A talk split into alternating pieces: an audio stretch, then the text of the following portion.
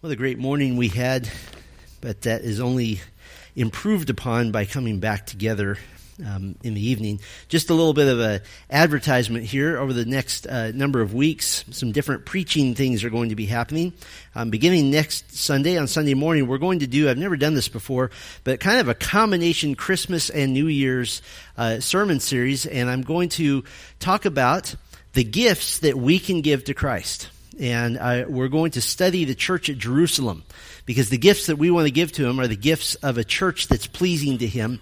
And this is a way for us to really get grounded once again in our ecclesiology. And so uh, we'll we'll make it fit the Christmas season. Um, because rather than thinking about what we can get, we're going to think about what we can give, particularly as a church body.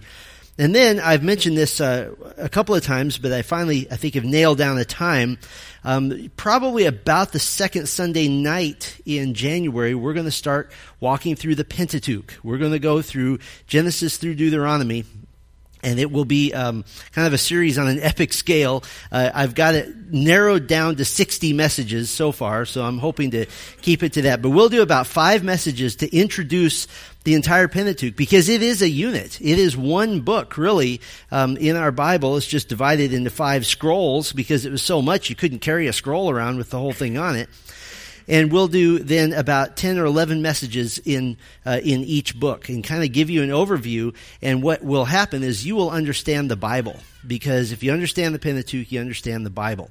So that's uh, some things coming up in our uh, preaching schedule and speaking of which, I want to do something a little bit new tonight.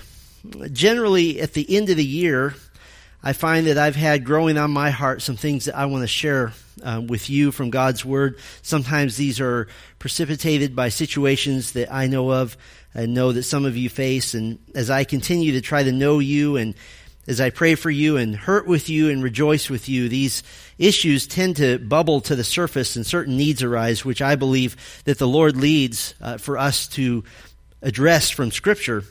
And so there is value on the, the occasional topical messages. A topical message means that we're not going verse by verse through a particular book, but we're going to uh, visit numbers of texts to assemble kind of an applied theology.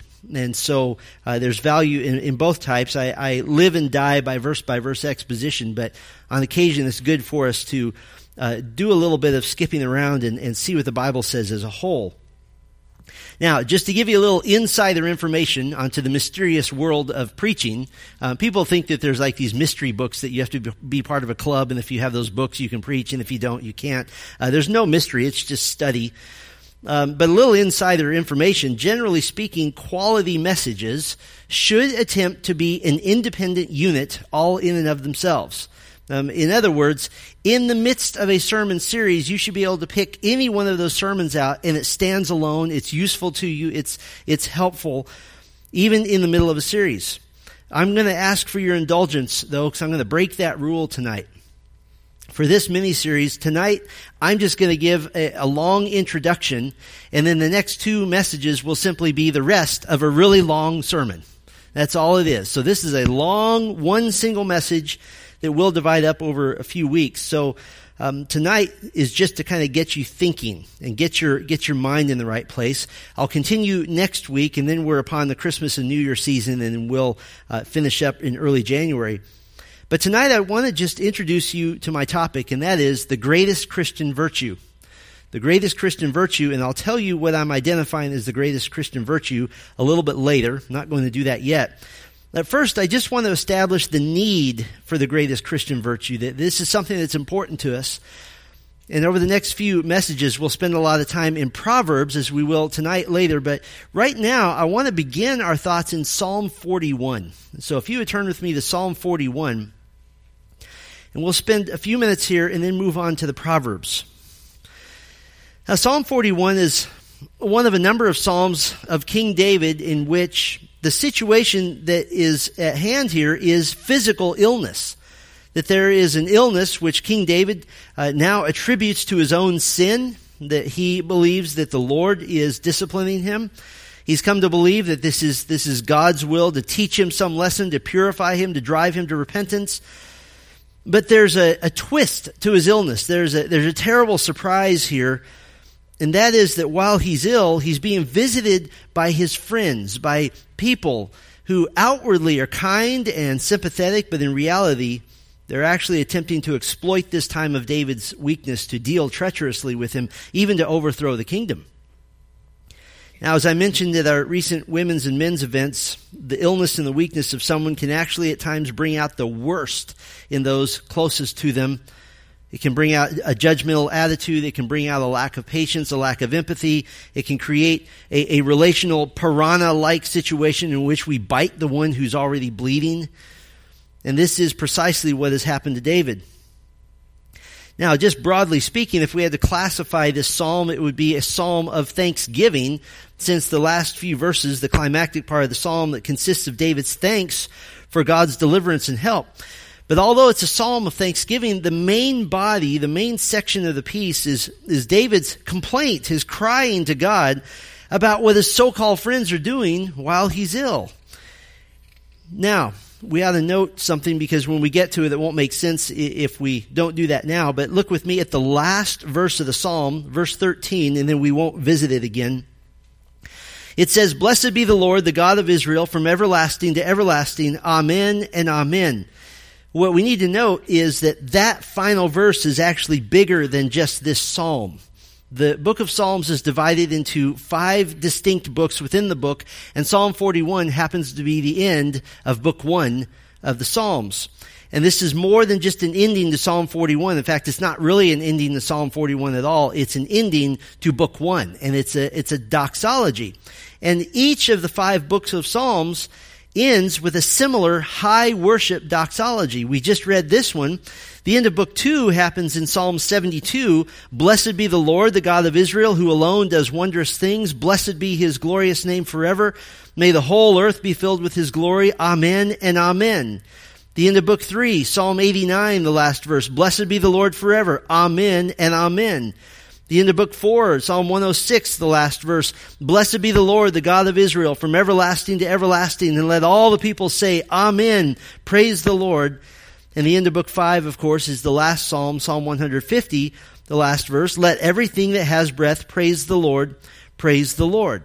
And, and, those doxologies, like this one in Psalm 41, it's meant to elevate our hearts. It's meant to thrill us with, with heavenly thoughts and to take us above all of the, the minutiae and the difficulties and the grime and the filth of this world.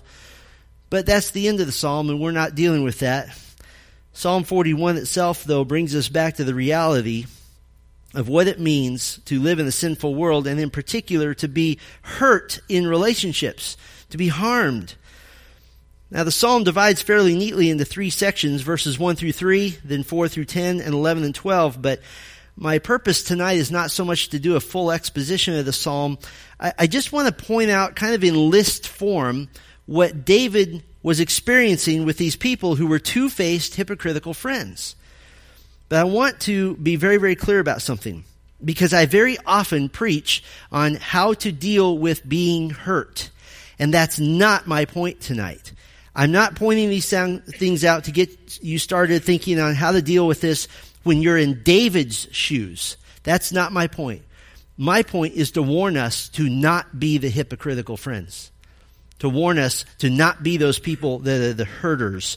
To not be that type of person who has turned on David. So let's just create a list from Psalm 41 of what David was experiencing from his so-called friends. First, he was experiencing what we'll just call wicked thoughts. Wicked thoughts. Now, the first three verses contain instruction and commendation to those who would not be uh, like these hypocritical friends. To to the good guys, what you're going to do if you're if you're acting righteously. To the choir master, a psalm of David. Blessed is the one who considers the poor. In the day of trouble, the Lord delivers him. The Lord protects him and keeps him alive. He is called blessed in the land. You do not give him up to the will of his enemies. The Lord sustains him on his sick bed. In his illness, you restore him to full health. He, he says in verse 1, Blessed is the one who considers the poor. It just means the weak, the needy, anyone in a vulnerable position. And so he starts off if you can picture, all of his hypocritical friends are over here, and he's speaking to the good guys. You are the blessed ones. You're the ones that are going to be blessed by the Lord, not like these bozos over here. And so he starts with this blessing. And he simply points out, if you're a protector of the weak, the Lord will bless you. That he will bring his blessing into your life. And that is a, a good proverb for us to remember. Now, verses 4 through 10 contain the report of what David has prayed about before God restored him. He did answer David's prayers. David believed his illness was the result of his own sin, and he confesses this sin in verse 4. As for me, I said, O Lord, be gracious to me, heal me, for I have sinned against you. But now we get to his lament in prayer. And that's really the body of the text. What his so-called friends have done to him. And look with me at verse 5. My enemies say of me in malice. And we'll just stop right there for a moment because this is uh, our key word. Malice in Hebrew, it means something that is wicked, something that is worthless, something that has evil or cruel intentions. And David identifies the true heart and the thinking of these men, that they're in their hearts, they're malicious, they're hateful, they're spiteful. And, and he correctly identifies this attitude. Now, I've done enough counseling to have heard people say, well, those thoughts are just normal to have on occasion. That's what being a human is. Well, it's true, it's what being a sinful human is. But somebody would say, well, those are just normal. But where do those thoughts lead? What do they actually go towards? The second half of verse 5 My enemies say of me in malice, When will he die and his name perish? Oh, that's a little more serious. David's so called friends are literally wishing he was dead. And again, someone might say, okay, Steve, we all have those thoughts from time to time. What's the big deal? Well, there are three main verbs in this verse. The first two are imperfect verbs, which imply a repeated action. He's saying repeatedly, when will he die? When will he die? When will he die? And the third main verb is a perfect verb, which implies an event with lasting effects that goes on forever. His name, when will his name perish? Meaning, that not only do I want him to die, I want no one to ever remember him again. So, in other words, this isn't a momentary lapse. These are cultivated, wicked thoughts over a long period of time that are murderous and that are wicked. This is what Jesus nailed down for us in the Sermon on the Mount. Matthew 5, you have heard that it was said to those of old, You shall not murder, and whoever murders will be liable to judgment. But I say to you that everyone who is angry with his brother will be liable to judgment. Whoever insults his brother will be liable to the council, and whoever says, You fool, will be liable to the hell of fire. So, if you are offering your gift at the altar and there remember that your brother has something against you, leave your gift there before the altar and go. First be reconciled to your brother, and then come and offer your gift.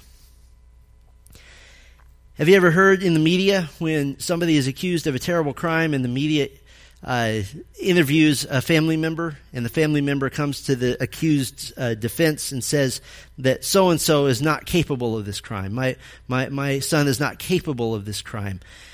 Well, actually, according to Scripture, everyone is capable of that crime. Everyone is capable of murder because there is no one who seeks after God, no one who does good, no, not one. Because murder starts in the thoughts. And with some, eventually it gets acted out. It gets actually put out there in physical form. So, what is David experiencing? Those who had professed love for him have become so bitter, so jealous, so angry that they literally believe that David was not worthy to stay alive. And you might say, well, this is, this is the church. We don't experience that here. I've heard those words come out in my office 40 feet away from here that I'm sorry to say this, but I wish so and so were dead. It would make my life easier. It is something that we can struggle with. What is this? This is the height of arrogance to decide that you would be better off if someone else was dead. Now, you might believe that you would never literally wish someone was dead. But have you, ever, have you ever known in your heart that you would secretly smile if it happened? Have you ever known that? Sometimes that person deserved it, sometimes it, they didn't. But we are to search our hearts because if that were not true, Scripture would not warn us of this. We would not have those warnings. By the way, the malice of verse 5 has a New Testament Greek equivalent. Ephesians 4:31 let all bitterness and wrath and anger and clamor and slander be put away from you along with all malice. And Paul is not speaking to wicked people, he's speaking to Christians. Stop having wicked murderous thoughts. The second thing that David was experiencing, we'll just put together this list from his so-called friends, he was experiencing what we'll call growing hypocrisy. Growing hypocrisy the beginning of verse 6 And when one comes to see me, he utters empty words while his heart gathers iniquity. His friends utter, uh, utter empty words. It, it, means worthless words, futile words. Uh, you're, you've been around long enough to know when someone's telling you something and they're blowing smoke at you and they don't mean it. Oh, I'm so glad to see you. Uh, actually, you're not. It doesn't show at all. You're not really glad to see me. You know when that's happening. Those are empty words. And to his face, David's friends are kind, but it's fake, it's disingenuous, it's counterfeit. They're saying to his face, Hey, I hope you feel better. Here's some flowers. And in their minds, I hope I can put them on your grave. They're just being disingenuous. They believe the worst about him. They hope the worst for him. But I want you to notice this deadly dynamic, and this is the danger to us that, that we have to be careful of. It says, while his heart gathers iniquity. It gathers iniquity. This is the Hebrew word of which one version is kibbutz. A kibbutz is a, a gathering, a collecting. A kibbutz in Israel is a community of Jews living together and working together economically. And, and one of the, one of the good things about a kibbutz is that the more, the merrier. The more you gather, the more effective it is. But David is saying that sin upon sin upon sin upon sin is gathering in the hearts of the hypocritical friends. That it's not just a momentary lapse, it is a collecting, a growing of sin. And it's growing like some sort of fungus. And this iniquity gathers until it forms a genuine hatred for the other. And this is a good warning for us because if you allow yourself to have one negative thought about another human being, about a brother or sister in Christ, it is possible for that to become a magnet for more of them and they gather until it becomes something bigger than you can handle and it blinds you. You don't see that it's there, but it's there. When I exhort someone to forgive another, and I get the classic answer, I don't know if I can do that, the gathering of iniquity in the heart has grown to the point where a person literally considers that in this situation, it might actually be best if I disobey the Lord. That might be the smart move. That's the blindness that occurs with this gathering of iniquity. And so they've grown in hypocrisy. So David's dealing with wicked thoughts, with growing hypocrisy. There's a third thing he's dealing with. We'll just call it group gossip. Group gossip. The end of verse 6, when he goes out, he tells it abroad. Verse 7, all who hate me whisper together about me. They imagine the worst for me. Not only are they all patting each other on the back for their hatred of David, they imagine the worst. And this doesn't just mean that they're thinking and hoping. It means that they're plotting. That they are, they are trying to make something happen. Not only do they wish harm on him, but they're considering doing him harm. And how does it start? by the group gossip in which one or two people get incensed and get irritated. Why is gossip so strongly condemned in the Church of Jesus Christ in Scripture? Why is it condemned? Why is it so dangerous? Well, I think one reason is that it's manipulative in nature. That when you hear gossip, when you hear negative talk about another person, whether you like it or not, you are forced at that moment to consider the truth of that statement and it therefore taints your view of that person who's being spoken against. You don't mean for that to happen, but it happens. It's extremely manipulative. As a pastor, and pastors know this, we often know when a home has turned to speaking harshly or critically about the pastor. You know how I know? Because the children in the home aren't able to be two faced yet, and so they start avoiding me. And I can see that something negative has been happening because they're not manipulative enough yet to be fake and two-faced like their parents are. And so you see that it's happening. You've experienced this. You've had a relationship with someone that all of a sudden just goes frosty. And you don't know why. There's just this iciness and this coldness and, and you don't understand. Very possibly it's the result of gossip. That somebody else has come in and influenced an opinion about you. A gossip generally has the expressed purpose of gathering support. It is a group effort. And receiving it silently yourself makes you just as responsible. In David's case, no one is standing up to stop the gossip. No one's standing up to stop the slander. No one is, is rising to his defense. No one is saying, why are you attacking the man on the sick bed? Get away from me. I don't want to hear it. I don't want to listen to this. You don't have to listen to this.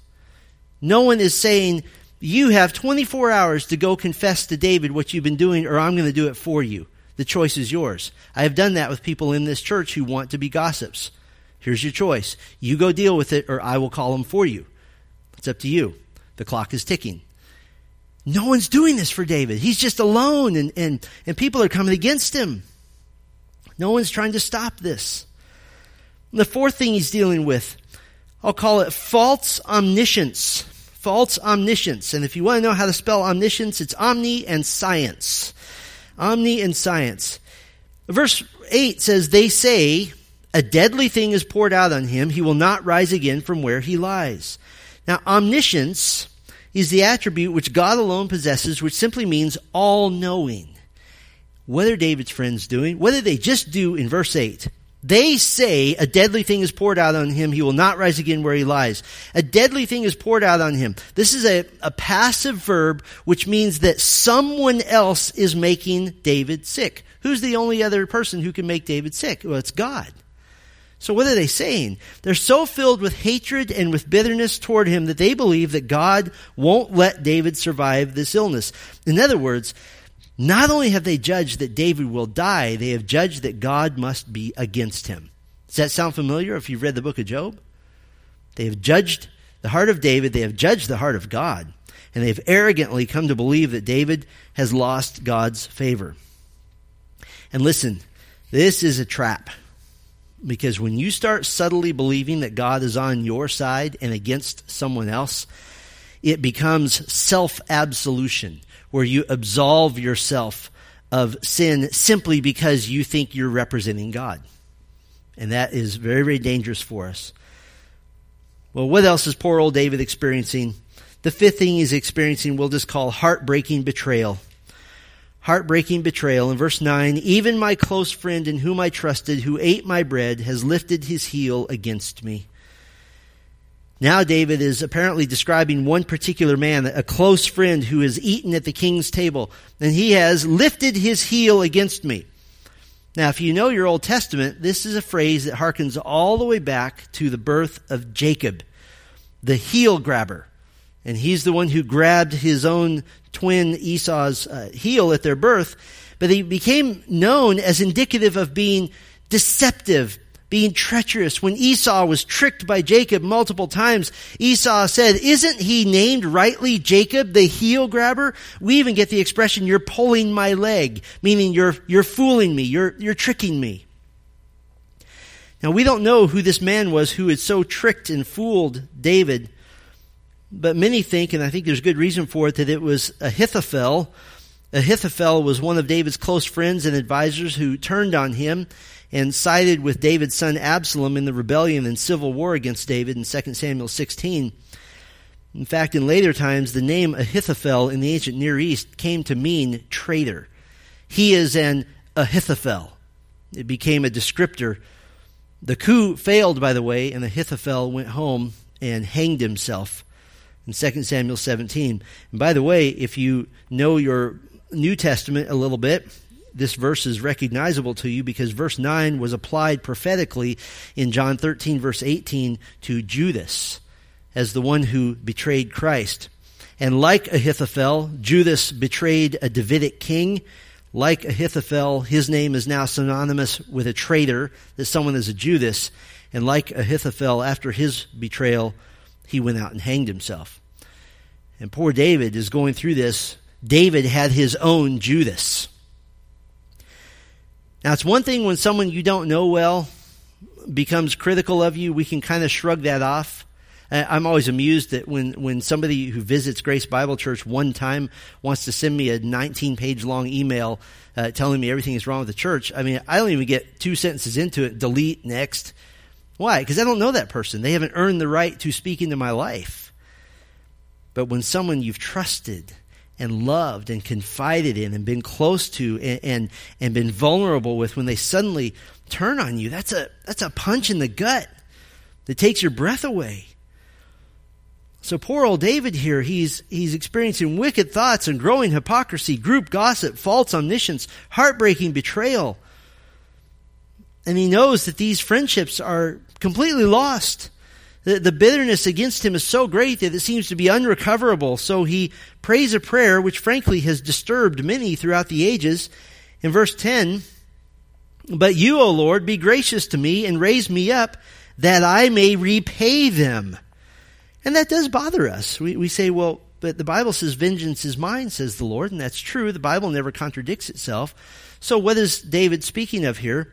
Well, I think there's two perspectives to take into consideration.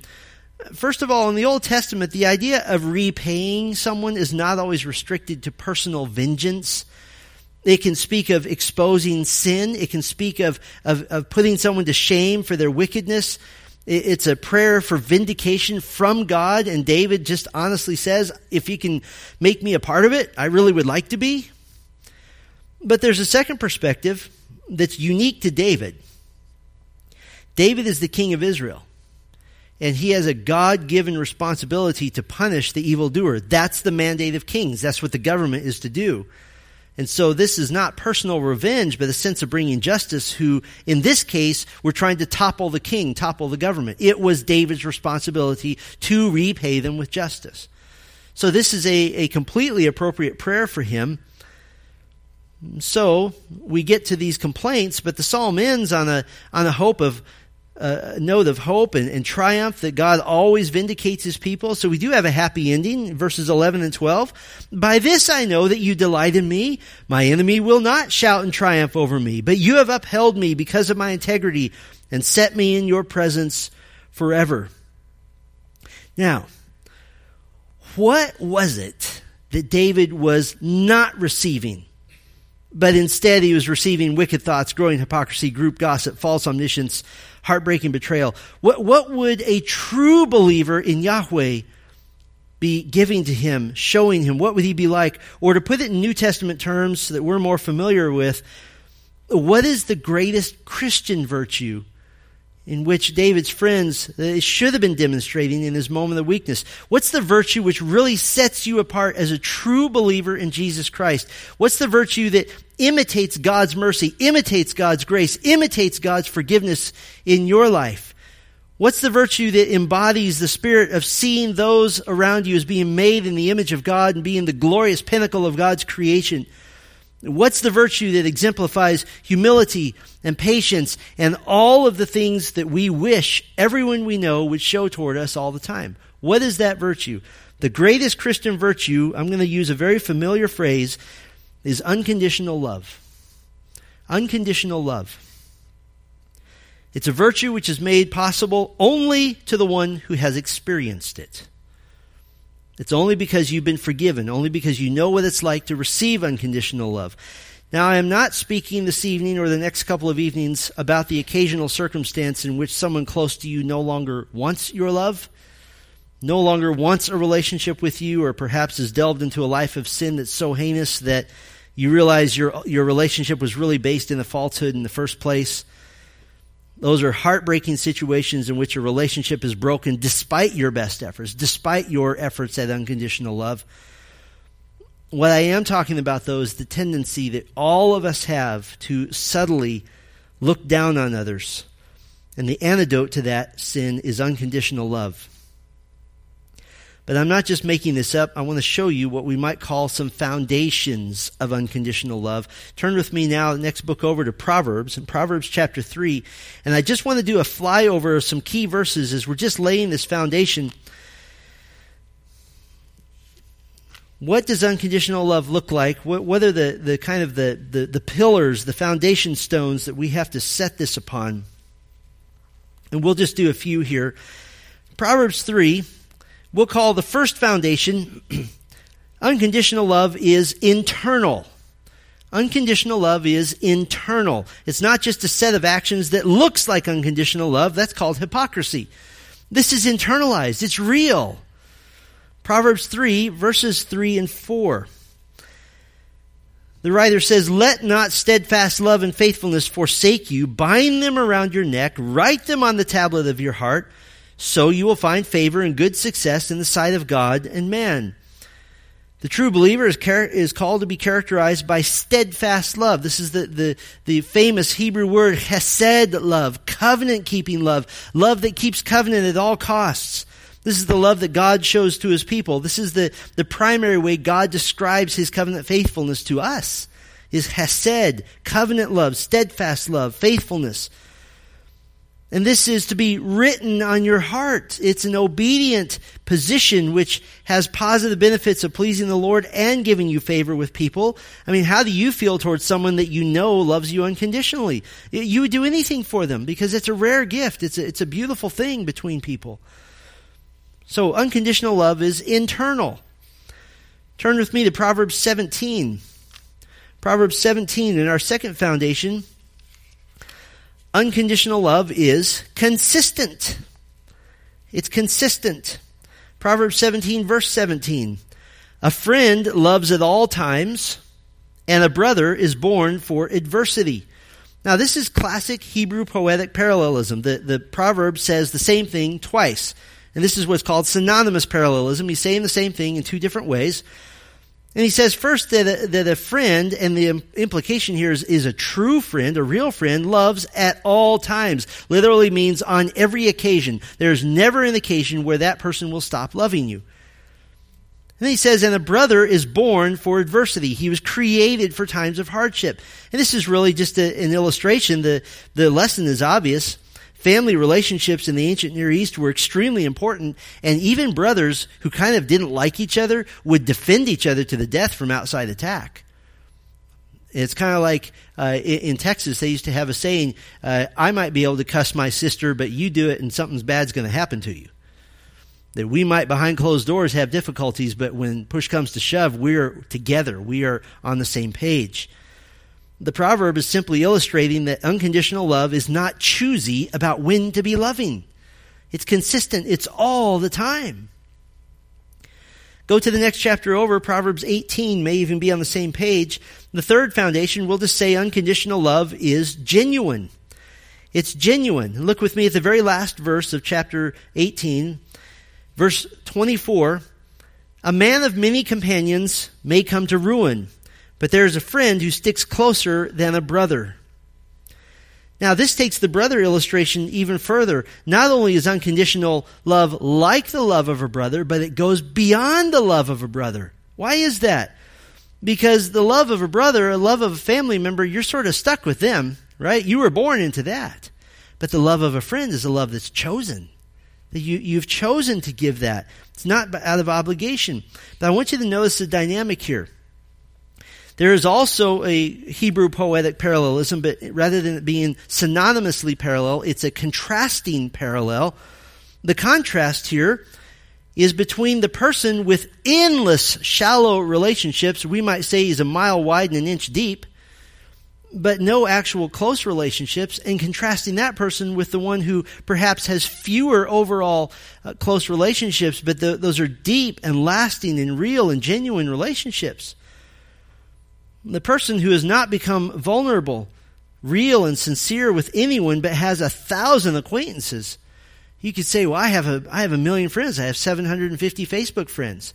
No, you don't. You have 750 people who makes, make themselves look good by friending you. Those aren't friends. This is the person who could find himself, according to Scripture, without help in time of trouble. I have a thousand acquaintances, and not one of them are coming to my aid right now. But the one who has loved a few unconditionally at a deep level will find resources in a time of trial. Ultimately, the person who tries to be everyone's best friend is going to fail many people because it may be that this love is not sincere, nor is it unconditional. I, am always concerned when somebody seems to have a deep relationship with everyone. That means he has a deep relationship with no one. And there needs to be some adjustment there. Let me put it this way it's Christmas time. If you're one that gets that pre printed card from your banker or your mortgage lender that says Merry Christmas and that brings a tear to your eye, you need deeper relationships. You need to say, I need better friendships than this. Remember that their so called love for you is only based on, on you doing something for them. It's only based on that. It's not real. It's not sincere. It's not genuine. Go to the next chapter, Proverbs 19. Just treasures here for us. Proverbs 19, the fourth foundation, we'll just say undepend, un, unconditional love, rather, is dependable. Unconditional love is dependable. Verse 22 What is desired in a man is steadfast love, and a poor man is better than a liar. Again, we have the Hesed love concept, the covenant keeping love, and the illustration is given that, that a man with little means, but who has honesty and dependability in relationships, is better than the man with means who is conditional in his love. He's a liar. And the proverb says that this steadfast love, this covenant keeping love, is desired. It's something that's yearned for, something that's longed for that husbands long for unconditional love from their wives instead of constantly trying to be changed in order to make their wives happy. Wives long for unconditional love from their husbands instead of them looking down critically on everything that she does. Church members long for unconditional love from their shepherds who will continue to patiently love and counsel and teach and exhort even when struggles and even when sins persistently occur. And shepherds in the church long for the unconditional love of their people who will come alongside them for a lifetime of joy and, and unity in the gospel together. And you as church members, you, you long for unconditional love from one another in which you can walk through life together with both your failures and your successes. In other words, who is on your list that you can call and confess the worst, most heinous sin to and know that that person will walk faithfully through it with you? They might not be nice at first, but they'll be the one that Proverbs says, faithful are the wounds of a friend. That's what we long for. We, we desire this. Let me give you one more foundational idea. Turn with me to Proverbs 24. Proverbs 24, and our fifth foundation we'll call unconditional love is gracious. Unconditional love is gracious. Proverbs 24, verse 28 Be not a witness against your neighbor without cause, and do not deceive with your lips. Do not say, I will do to him as he has done to me. I will pay the man back for what he has done. This is the person who pictures relationships in terms of a score. That as long as I am winning, we're fine. As long as I'm getting my way, as long as I'm not being confronted about my sin, as long as you, you step through my emotional hoops, I will not hurt you. But when this person perceives that a relationship is not going according to his or her rules, out come the weapons. And these weapons are words, they are emotional punishment of some, court, some sort, and any power that this person has over you will now be wielded to harm you. And that is a terrible way to have a relationship. This person can only love you as long as you're doing something for him, doing something for her, or as long as your expectations are being met. It's not gracious, and it's not really a relationship. You ever wonder what Jesus meant by love your enemies? Matthew 5:44. I, I don't think most of you have a long list of people who hate your guts and wish you were dead. Uh, I don't think most of us have that. Most of you are pretty nice people. So who are our enemies? Well, in our context, it may be, as in David's case, the ones that we that we long to be closest to and yet treat you with disdain and distance. Per- perhaps the relationship at one time was close and now it's now it's distant. And that is one category, the one who acts like an enemy.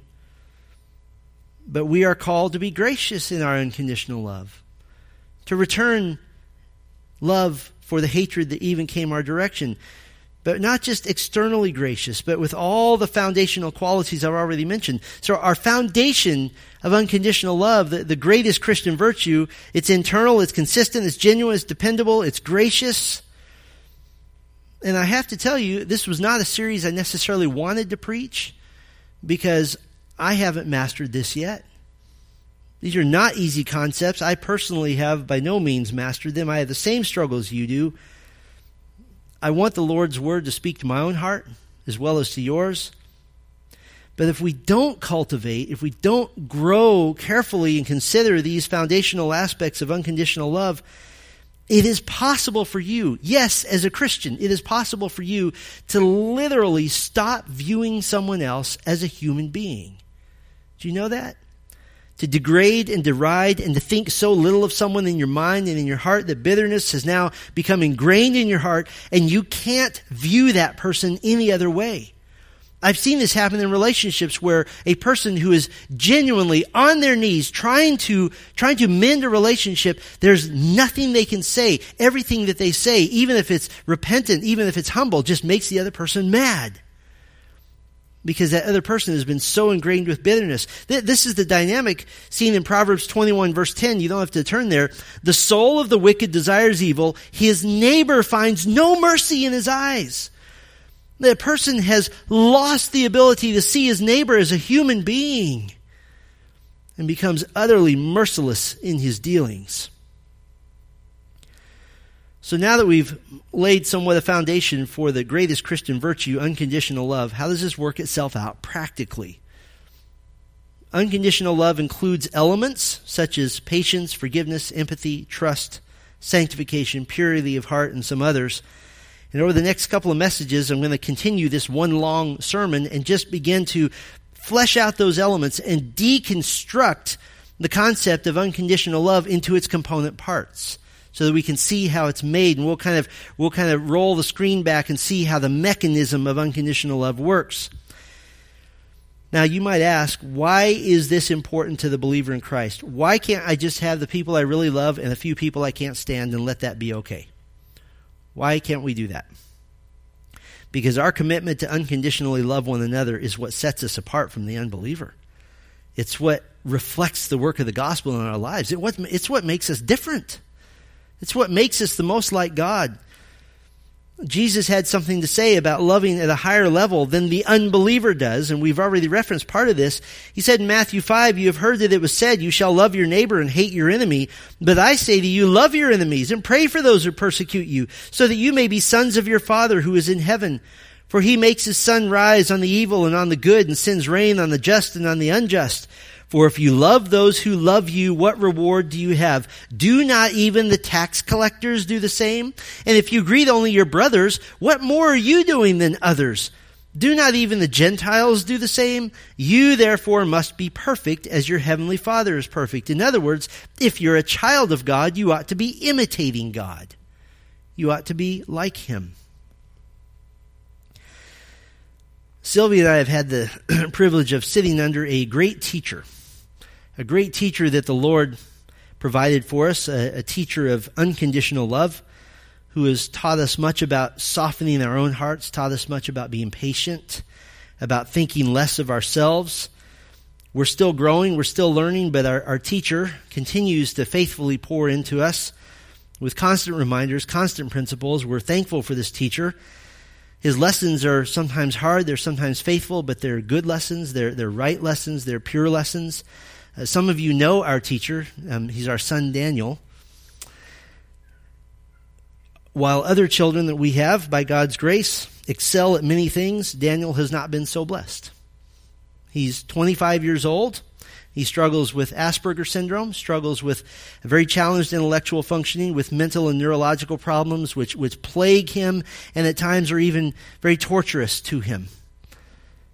And when we're with Daniel, it's up to us to keep the conversation going. If any of you have had a conversation with Daniel, you know it's like having a bucket of tennis balls and you just have to keep throwing it to him and he catches them and puts them in his pocket.